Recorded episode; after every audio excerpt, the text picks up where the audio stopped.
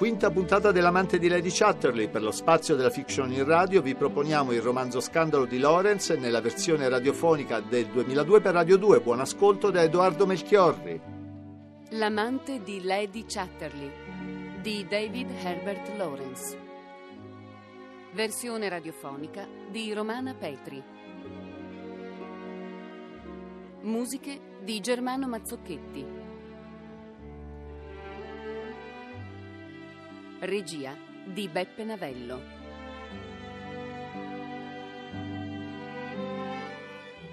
Quinta puntata.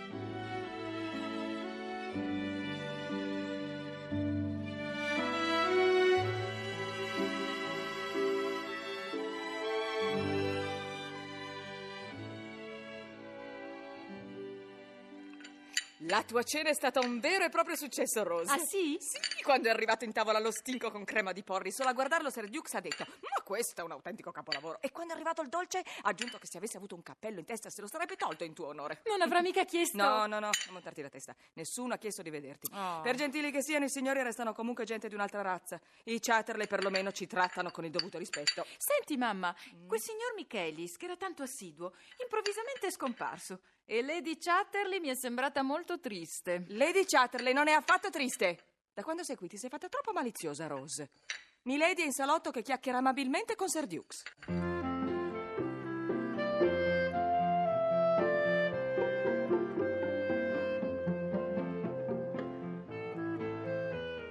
Tommy, vi prego, voi che siete così profondo, ditemi per quale ragione oggi gli uomini e le donne non si amano più come una volta. Ma certo che si amano. Anzi, da quando il mondo è stato creato, io ho l'impressione che non vi sia mai stata epoca nella quale gli uomini e le donne si siano amati di più. Prendete me. Io addirittura preferisco le donne agli uomini. Sono molto più coraggiose e poi con loro si può essere sinceri. Però voi non avete quasi mai a che fare con loro. Davvero? E cosa sto facendo in questo momento? Sto parlando molto sinceramente con una donna. Appunto, state semplicemente parlando. Perché se voi foste un uomo, cos'altro potrei fare di più?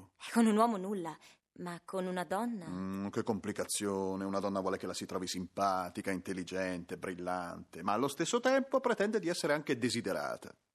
A me sembra che le due cose si escludano a vicenda. E invece non dovrebbero escludersi. Io parlo del mio caso. Le donne mi piacciono, ma non le desidero.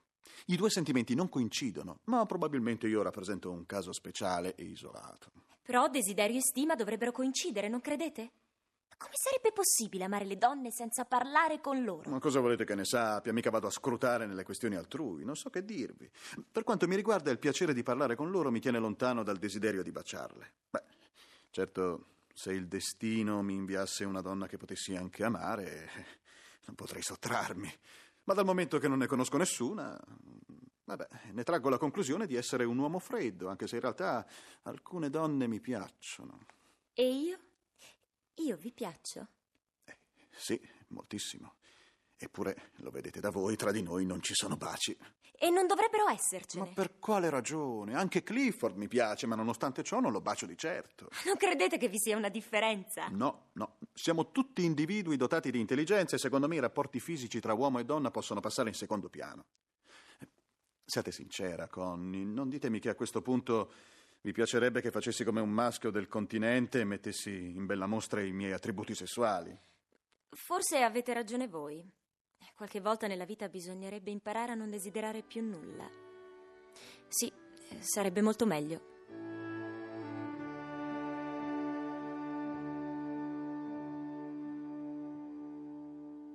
Mi avete fatta chiamare, Sir Clifford? Sì, Mrs. Betts. Stavo cercando mia moglie, sapete dove è andata? E questa mattina, dopo la partenza di Sir Tommy Dukes, ha detto che aveva voglia di fare una passeggiata nel bosco. Sarà uscita da mezz'ora. Mi ha detto di dirvi che se avete voglia di raggiungerla potrei accompagnarvi io. No, no, grazie, mi sento piuttosto stanco. E poi devo finire una lettera. Ah, a proposito, come sta Matthew? Oh, ho un febbrone da cavallo. Pare che questa notte abbia addirittura delirato. E non è venuto in mente a nessuno di chiamare un medico? Ah, benissimo, provvederò subito. Avete bisogno d'altro? Quando ritorna mia moglie, ditele per favore che ho bisogno di parlarle.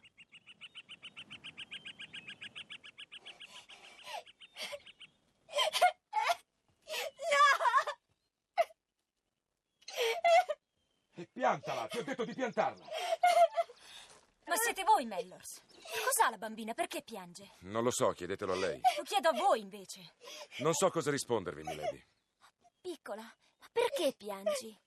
Su, non piangere. E Guarda cosa ho per te. Una moneta da sei pence. Oh, via. Dimmi cos'hai, ti prego. È per il micio. Quale micio, cara? Quello lì è morto. L'ha ucciso lui. Un ladruncolo, milady. Ho dovuto abbatterlo. Lo credo bene che la bambina piange. Lo credo bene. E se avete ucciso un gatto davanti ai suoi occhi? Vuoi dirmi come ti chiami, piccola? Connie, Connie Mellors. Connie. Anch'io mi chiamo Connie. Non piangere più per il gattino. Sai, era cattivo. È per questo che il papà gli ha sparato. Voglio andare dalla nonna. A casa della nonna. Se vuoi ti accompagno io. Mellors, accompagno io vostra figlia a casa.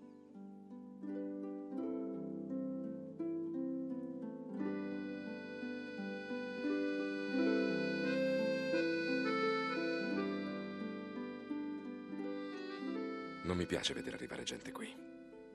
Una donna poi. E che donna? La padrona. Ma cosa vuole? Cosa cerca nella capanna? Non mi piace che una qualunque, una così, entri nella mia solitudine. Sono solo, sì, sono solo. È l'ultima, l'unica libertà della mia vita. Me la voglio tenere da conto. Voglio restare solo io. Anche se sono un salariato e quella gente sono i miei padroni. Posso fare poco per difendermi. Soprattutto devo cercare di non venire di nuovo a contatto con una donna. Sì, mi fanno paura. I contatti che ho avuto, quelli di un tempo, mi hanno lasciato con del male. Con ferite che fanno male, fanno sangue e sangue cattivo. Sento che se non mi lasciano solo, se vengono a cercarmi anche qui, nel bosco dove mi sono seppellito, ritirato dal mondo, posso morire. Ma io non voglio morire. E allora che mi lasciino in pace, mi lasci vivere quella donna. Oggi mentre era qui e sentivo che mi guardava e si intrometteva nelle cose fra me e la bambina, ho sentito che ha una volontà che non mi piace. Una volontà. Una volontà da femmina moderna. È bella. È genuina. È, è più bella di quanto non sappia essere. Ma è una femmina. È moderna, troppo moderna. No. Non mi piace. Non mi piace.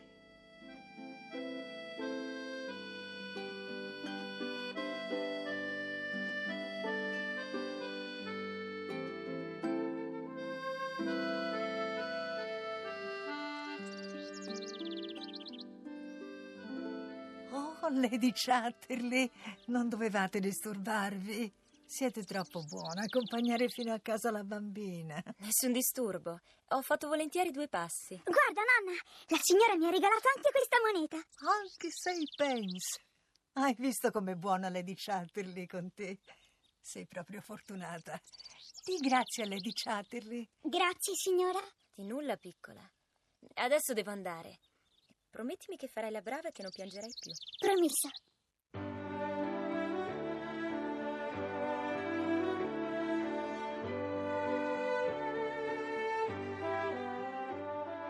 Hai chiesto di me, Clifford? Sì, dove sei stata? Ho fatto una lunga passeggiata nel bosco. E poi a un certo punto ho sentito una bambina che piangeva e la voce di un uomo che la trattava molto sgarbatamente.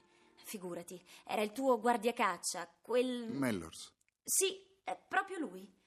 Aveva ucciso davanti alla bambina un gattino che rubava e la piccola era disperata. Beh, poteva evitare di uccidere quel povero animale.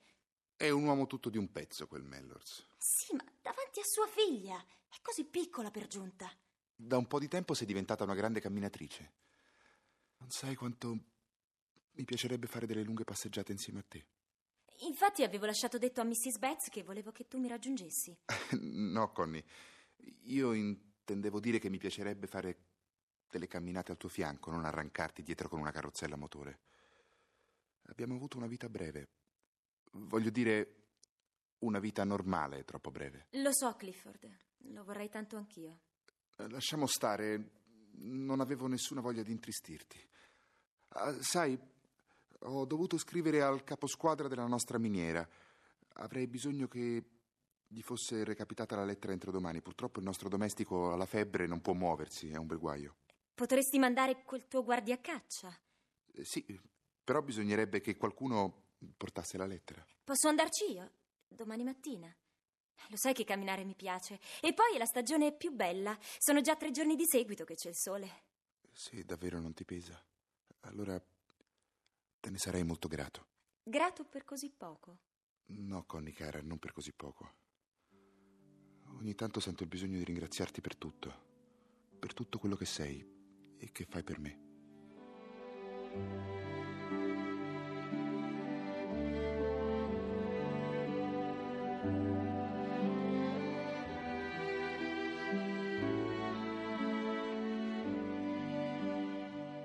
L'amante di Lady Chatterley di David Herbert Lawrence. Quinta puntata. Con Romina Mondello, Francesco Siciliano, Sergio Troiano, Silvia Iannazzo, Riccardo Lombardo, Patrizia Mottola, Angela Parodi, Paola Roman.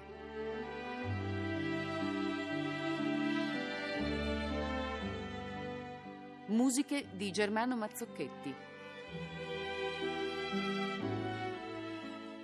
Assistente alla regia Fabrizia Francone. Coordinamento tecnico Paolo Masiero. Regia di Beppe Navello.